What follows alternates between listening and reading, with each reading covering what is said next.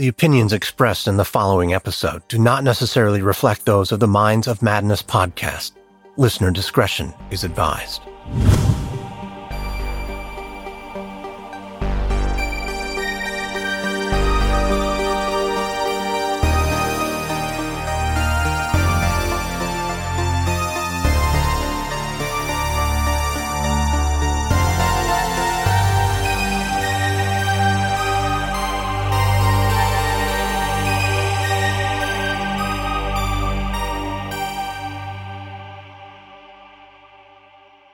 In October of 2012, Katrina and Todd Smith marked their seventh wedding anniversary, a joyful occasion that within less than 24 hours would become a distant memory.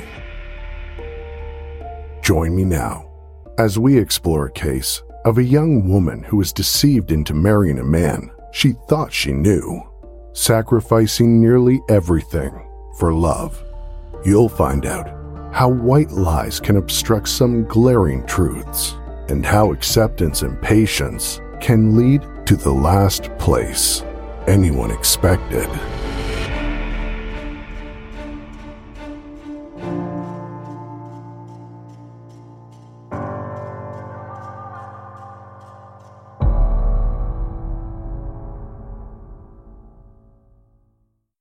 Katrina Ashley Smith was born on July 16, 1982, in Elkhorn, Wisconsin, a city referred to since 1952 as the Christmas card town because of how it embodies the charm of small town America.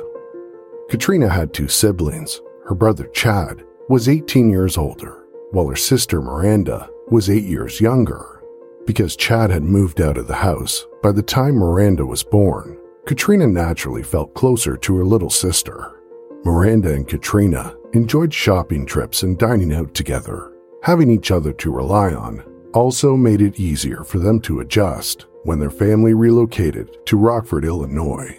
According to Miranda, her big sister was always her rock and support system. Their older brother, Chad, enlisted in the U.S. Army after high school, which eventually brought him to the East Coast. It was there he got married and settled down fathering five children of his own. Chad and Katrina spoke regularly on the phone. His sister also made it a habit of visiting him at least once a year. Chad often looked to Katrina for sisterly wisdom. He said she gave good advice and was always an ear he could count on. Other people who knew Katrina felt the same, calling her warm hearted and giving, with an especially soft spot for children. She even volunteered mentoring youth at her church. After graduating college, Katrina began working at an insurance company. That's where she met the man she would eventually marry, Todd Smith, a single father of three girls who just happened to be 15 years older than Katrina. But none of that concerned her. She fell in love with Todd and embraced his children as her own.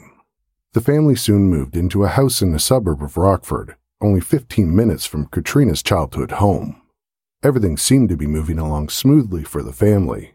Katrina was thriving in a job she loved, and Todd was known around town as a successful insurance and investment broker. But the image they were portraying was superficial. In reality, Katrina's salary was the glue holding the family together, and the Smiths' sole source of income. Todd had been secretly involved in an elaborate business scam Todd and his business partner, Travis Oliver, mailed flyers to retirees and senior citizens in three nearby counties, advertising free retirement and financial planning seminars. During the seminars, seniors were solicited to invest in their company, Retirement Planning Services. If they did, they'd be rewarded with a guaranteed annual return of 12% but investors weren't contributing funds towards their own future.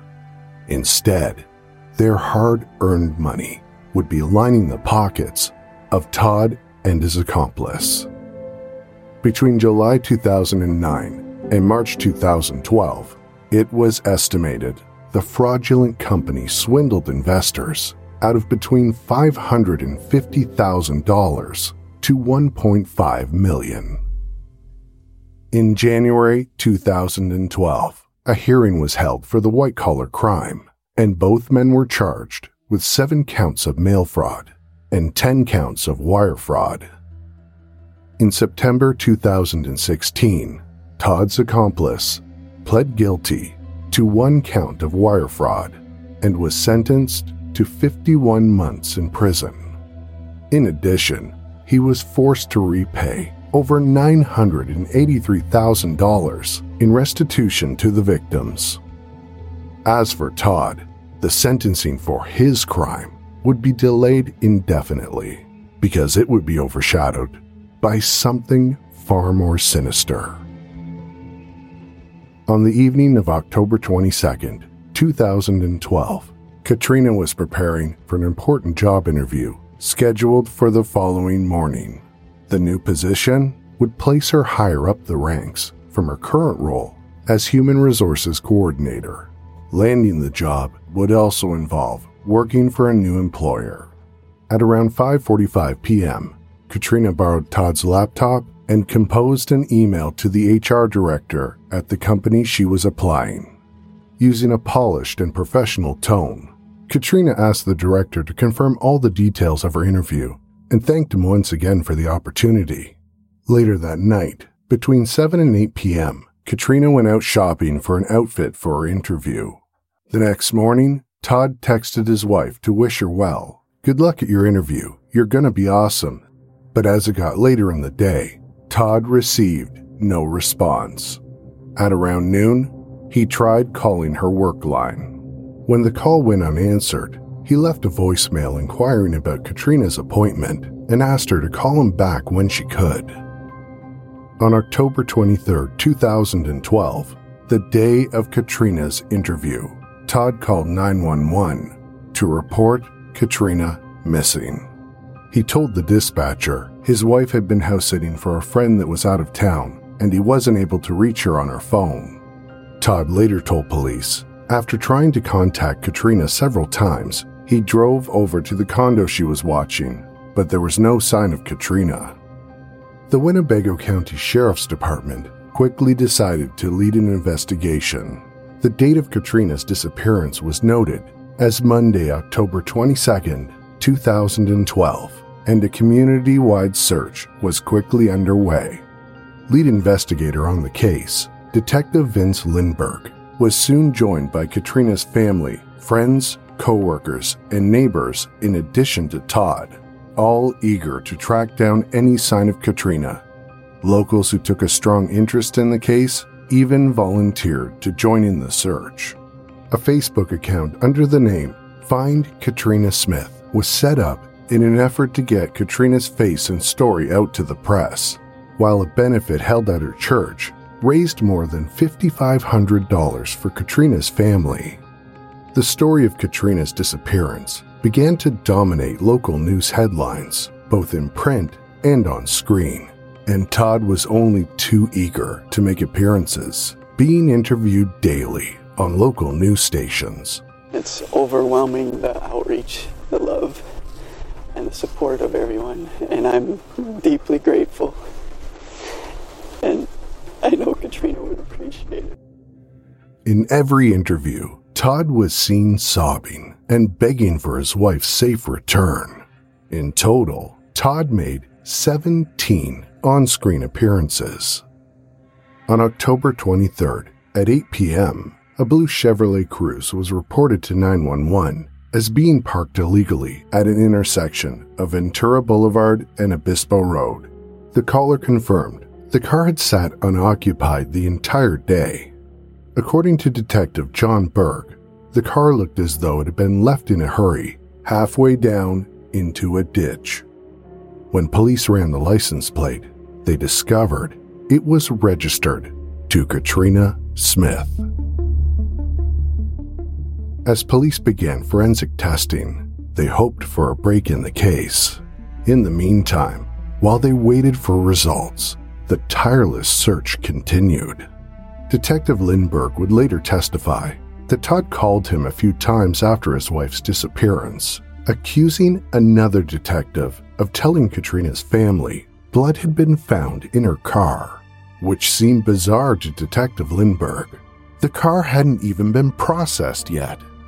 That's when Todd began to backpedal, claiming he must have read it on a blog or heard it through the grapevine. Because Katrina's car had been located less than half a mile from Schoonmaker Park, search parties redirected their focus to the park's surrounding neighborhoods, eager for more clues. We have a tremendous number of volunteers that have assisted us, have conducted a widespread land search of this area. They've been wonderful, They have covered this very thoroughly, uh, have helped us a great deal. But this is something that we need to continue on from this point forward within the water as well. On October 24th, several of Katrina's personal belongings were found 500 feet from where her car was located. Her purse was discovered, thrown haphazardly into the woods. That same day, her cell phone was also found, a few blocks from her car and purse. It had been tossed into a bush. On October 25th, her wallet was discovered in Rockford, nearly 20 minutes away from the other items. A Good Samaritan found it in the middle of the road and turned it over to a neighboring business. One of their employees then handed it over to the Rockford police. That same day, searchers also found crumpled paper towels not far from Katrina's car, stained with what appeared to be blood. The paper towels were sent in for processing, along with Katrina's other personal items. With Katrina's cell phone now in custody, detectives were able to look into the last people she communicated with, and there was one person that piqued their interest. His name was Guy Gabriel, a colleague of Katrina's, and it was clear through their communication they'd been having an affair. The text messages revealed Guy had been encouraging Katrina to leave her husband. After doing a background check, they also discovered he had a history of domestic violence. Guy quickly became a person of interest in the case. After bringing him in for questioning, Guy admitted to the affair, but insisted he had nothing to do with Katrina's disappearance. He also had an alibi. Another person who became of interest was a boy who lived in the neighborhood. Earlier that year, Katrina had confided in friends that a young man from her church had become infatuated with her and had been watching her through her windows. However, the peeping had stopped months before her disappearance when the teenager moved away for college. Another disturbing incident was also brought to the detective's attention. Just two weeks before Katrina went missing, someone wearing a mask driving a VW Jetta had raced through the parking lot of her work. As coworkers stood outside on their lunch break, the driver tossed a handful of flyers through the sunroof. On the flyers was a derogatory statement about the relationship between Katrina and Guy. Katrina later told her beautician she felt like her life was in danger. She even went to a phone store and asked if it was possible for someone to be tracking her through her phone. She had a feeling someone was following her. On October 30th, hundreds of people gathered together in Shoemaker Park to hold a vigil for Katrina. As they huddled together, tears began to stream down Todd's face as he thanked everyone who came out. By that point in the investigation, a week had gone by since Katrina had last been seen, and the odds of finding her alive were beginning to dwindle. Yet the search continued on with Rockford police circling the Rock River in a helicopter. Rock River is expansive, spanning roughly 300 miles, bordered by over 30 cities in Wisconsin and Illinois. But even a bird's eye view didn't offer much help in what had started to feel like a futile search effort. On November 9th, 2012, 18 days after Todd had reported his wife missing, a grisly discovery broke the case. An off duty firefighter had been fishing in Rock River near Byron, Illinois, when he spotted a large object bobbing near the riverbank, and whatever it was seemed to have been caught up on a log. After taking a closer look, he realized it was a woman's body. The firefighter notified authorities right away, and it wasn't long before the serene setting was completely transformed. It had become an active crime scene. Detectives from the Winnebago County Sheriff's Department quickly arrived on the scene. They watched in horror while the fire department's water rescue team carefully pulled the body out of the river. There were visible signs of decomposition, hinting the body may have been submerged for an extended period of time. The unidentified individual was partially clothed, and only a few faded pieces of fabric remained under layers of mud. It was impossible to ID the body in the condition it was found, so the coroner's office conducted an autopsy. Imprints taken from the victim's teeth were then compared with Katrina's dental records. Less than 24 hours later, the devastating results were made public. The woman in the river was Katrina Smith. The frantic search, spanning nearly three weeks, came to a grinding halt. The investigation into the cause of Katrina's mysterious disappearance had reached its harrowing conclusion. But who could possibly want to harm a woman loved by so many? It was the one question weighing on everyone's minds.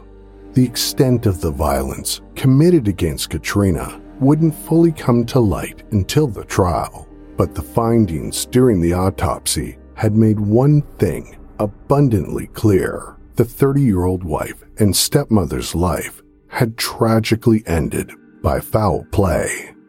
This was apparent by the bruising found on her arms, legs, and one side of her body, in addition to seven deep cuts on her skull her cause of death being cited as blunt force trauma.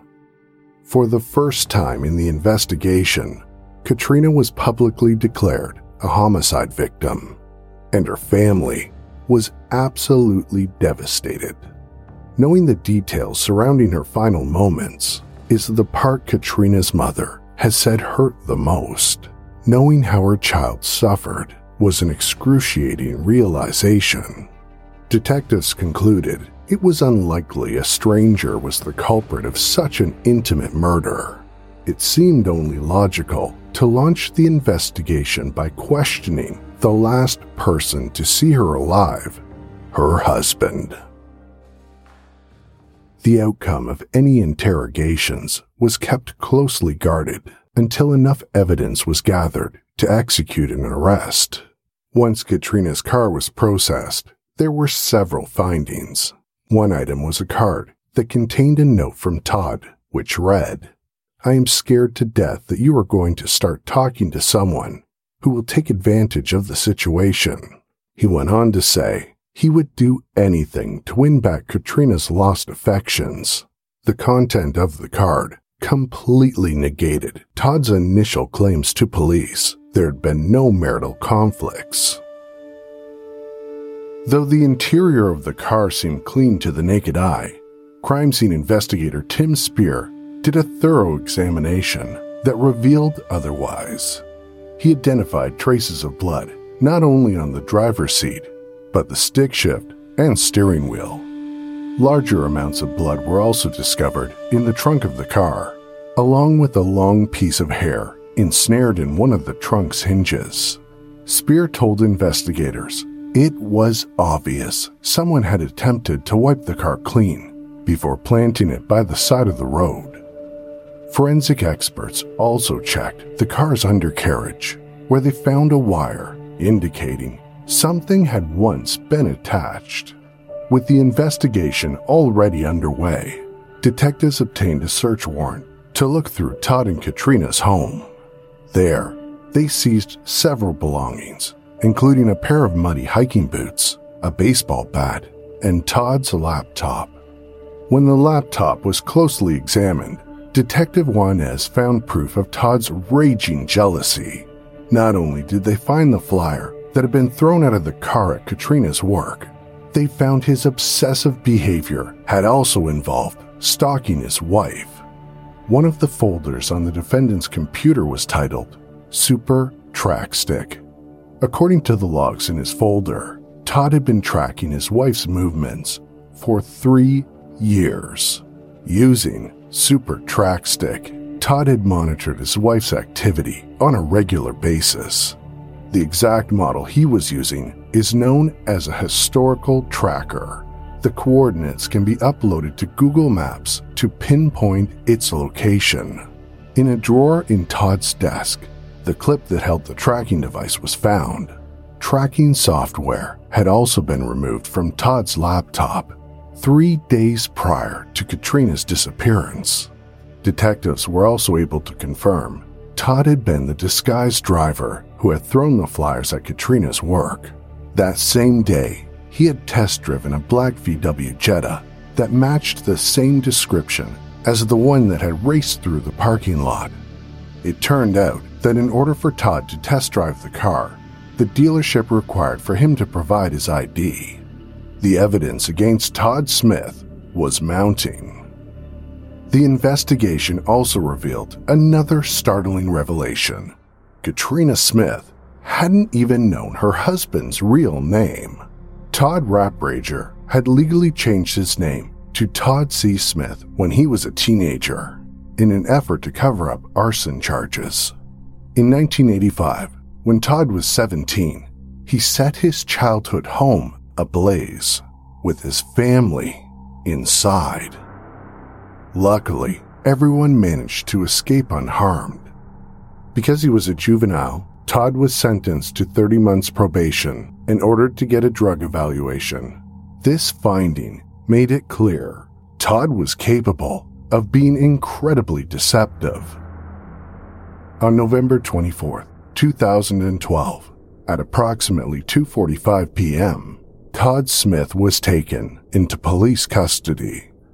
Um, called a press conference so the Winnebago County State's Attorney's Office can announce that Todd C. Smith, age 45, has been arrested and charged with four counts of first degree murder and one count of concealment of a homicide regarding the death of Katrina Smith, age 30. Uh, Todd Smith uh, was arrested today at approximately 2:45 p.m. Uh, the warrant uh, and bond has been set at $4 million.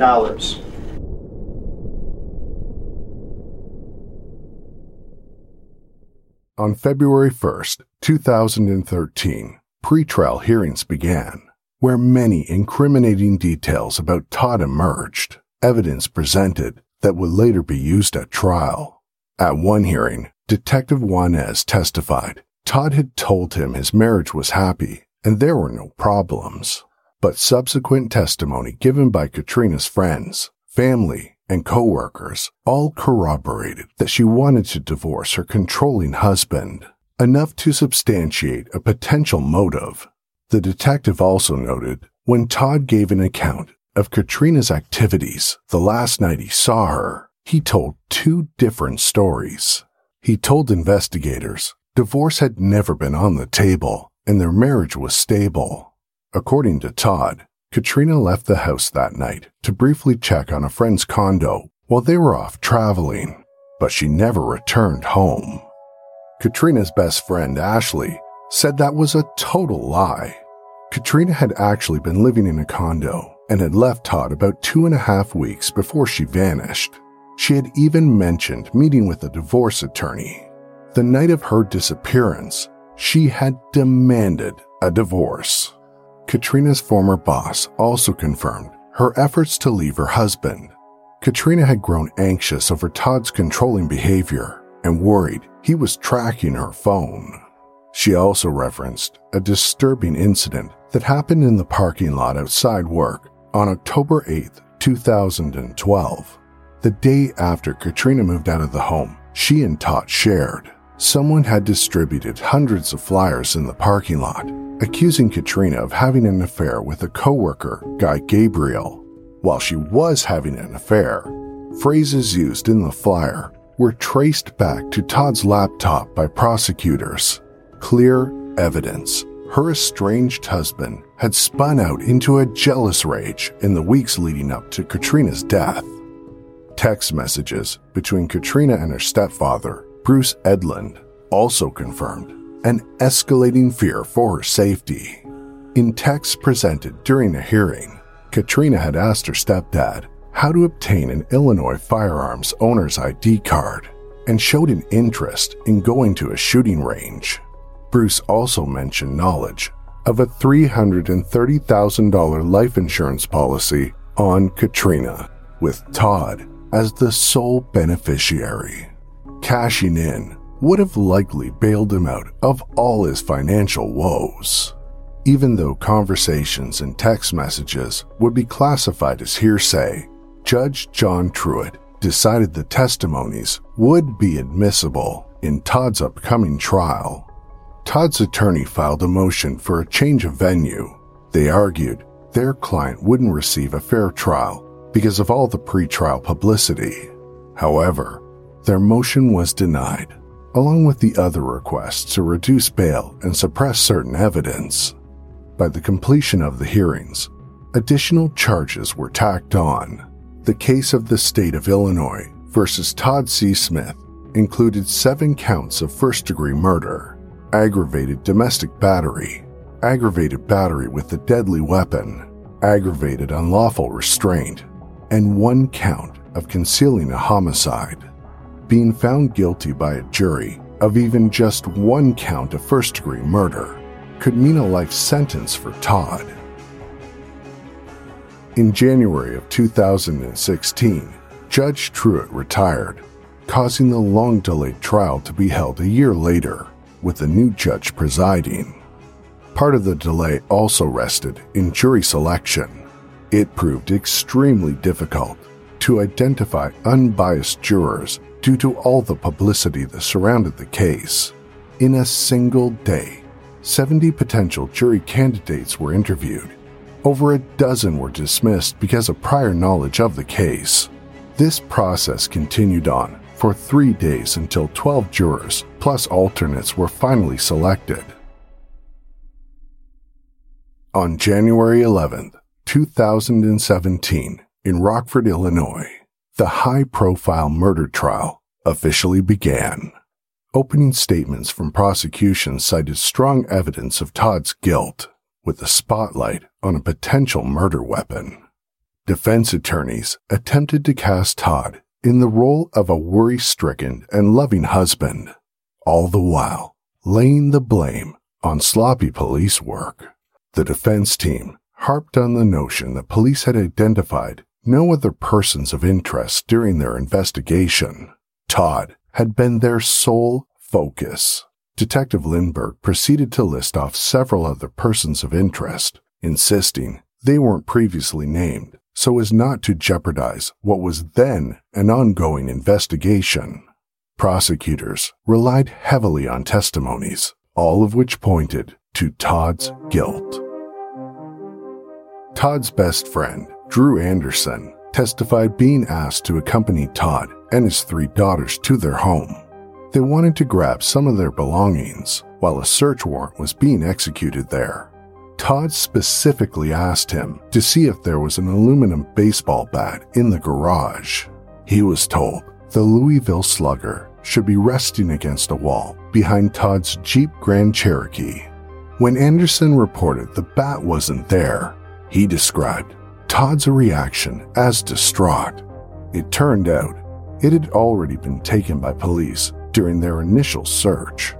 Blood found on the bat was tested by Blake Apper, a DNA and biological evidence analysis at the Illinois State Crime Lab. He confirmed the suspected murder weapon was covered in Katrina's DNA. Dr. Mark Peters, the forensic pathologist who performed the autopsy, testified there was no doubt in his mind Katrina's injuries were caused by a cylindrical object like a bat.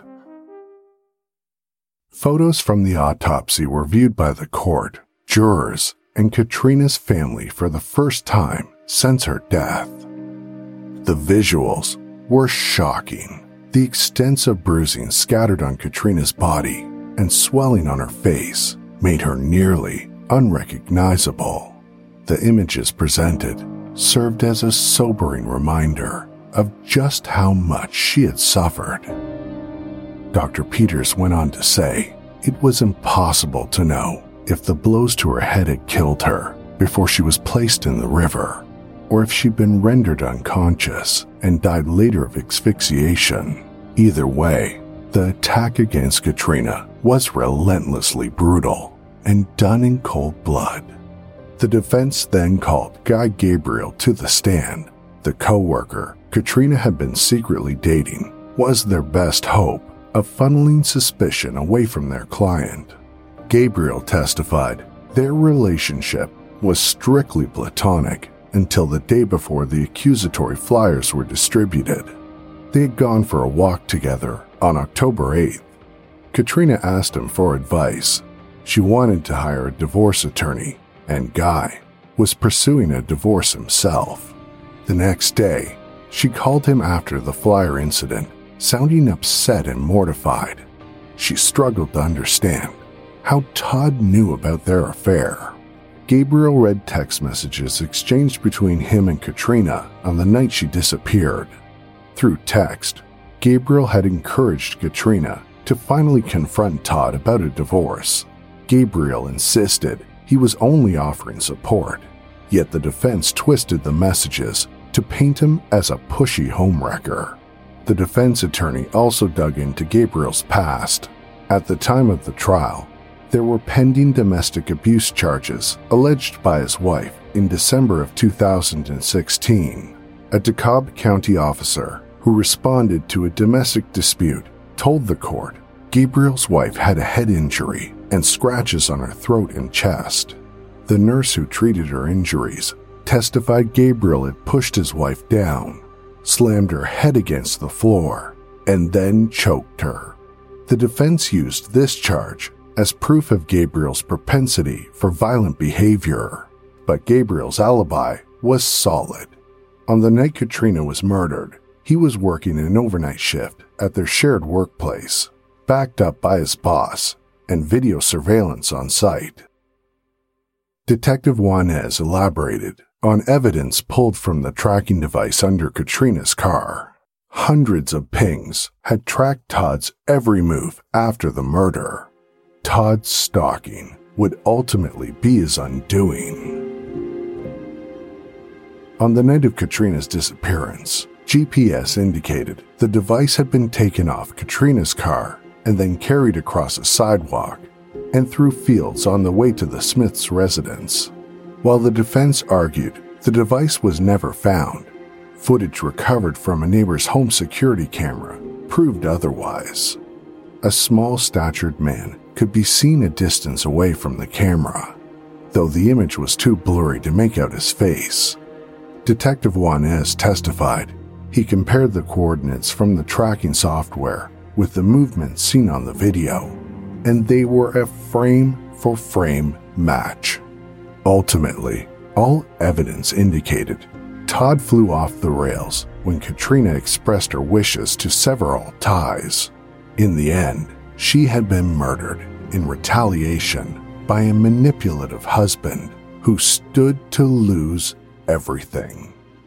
On January 25th, 2017, after nearly three weeks in court, the trial reached its conclusion. In closing arguments, the prosecutor stressed how fearful Katrina had grown of her husband. She restated Todd's disturbing behavior as well as the brutality of the crime. The defense attorney countered by saying there was still too many unanswered questions and cautioned the jury against an act of confirmation bias by convicting Todd Smith of his wife's murder. It took jurors five hours to sift through all 150 pieces of evidence and return with a verdict. Todd Smith was found guilty of first degree murder. The jury also determined the crime to be brutal and heinous, which led to an extended sentence of 59 years in prison, which could amount to a life sentence, as Todd was 50 years old at the time of his conviction. When the verdict was read, Todd slumped in his chair and seemed in disbelief. He maintained his innocence while quoting Bible verses and added, I'm sorry for failing in my role as a husband and protector. The judge called the crime unfathomable and expressed how Todd's participation in the search for the woman he killed was a slap in the face to her loved ones and community. In a tearful statement, Katrina's mother told her son in law she defended him against accusations made by family who felt from the beginning he was responsible. She said, It all hurt so much, Todd, and all you had to do was walk away and let Katrina live the life she deserved. But out of greed and jealousy and rage, you chose to take her precious life. A guilty verdict gave Katrina's friends and family a sense of closure they'd been looking for for over four years. It had been a long emotional road, and they were finally able to start the healing process. We want to just be able to move forward and just always remember Katrina and just celebrate the person she was, said Katrina's sister. Katrina was a beautiful person, inside and out, and she really made the world a better place just by being in it. When Todd murdered Katrina, he robbed the world of so much. He stole a strong mother figure from his daughters. He took away yearly visits from her nieces and nephews, holidays with their siblings and parents, and new memories for the future. He also stripped a community from a kind and loving role model countless children and peers admired.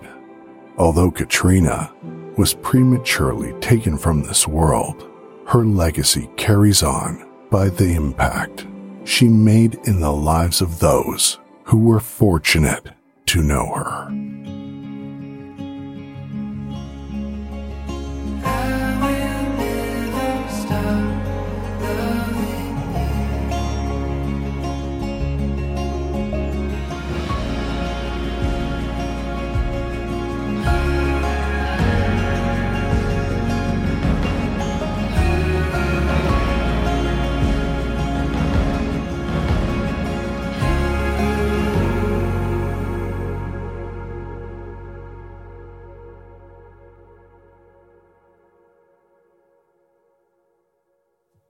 And now I would like to introduce to you a new fictional podcast series from our pals at Crawlspace Media. The show's called Pi Rational Stories. That's pi like the number, not the dessert. And they just finished up season two titled The Bathtub.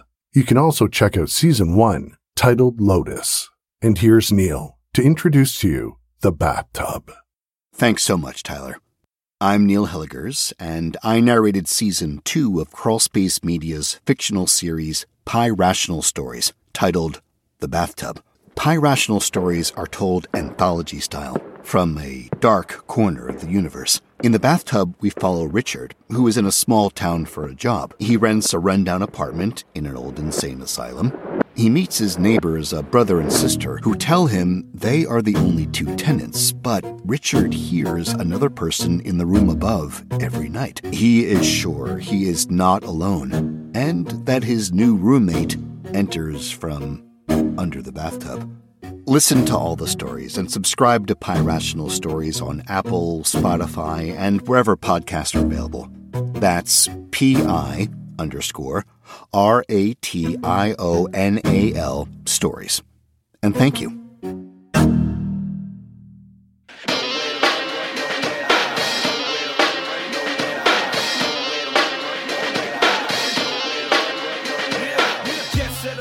The Minds of Madness can be found on Apple Podcasts, Spotify, Stitcher, TuneIn, Google Play, and all other podcast platforms. Ad free episodes of this show are available on Stitcher Premium. If you would like to support this show and get some extra perks, including extra content, early release, and ad-free episodes, go to patreon.com slash madnesspod. You can find our website by going to mindsofmadnesspodcast.com. To find us on Facebook and Instagram, search The Minds of Madness, and on Twitter using the handle at MadnessPod.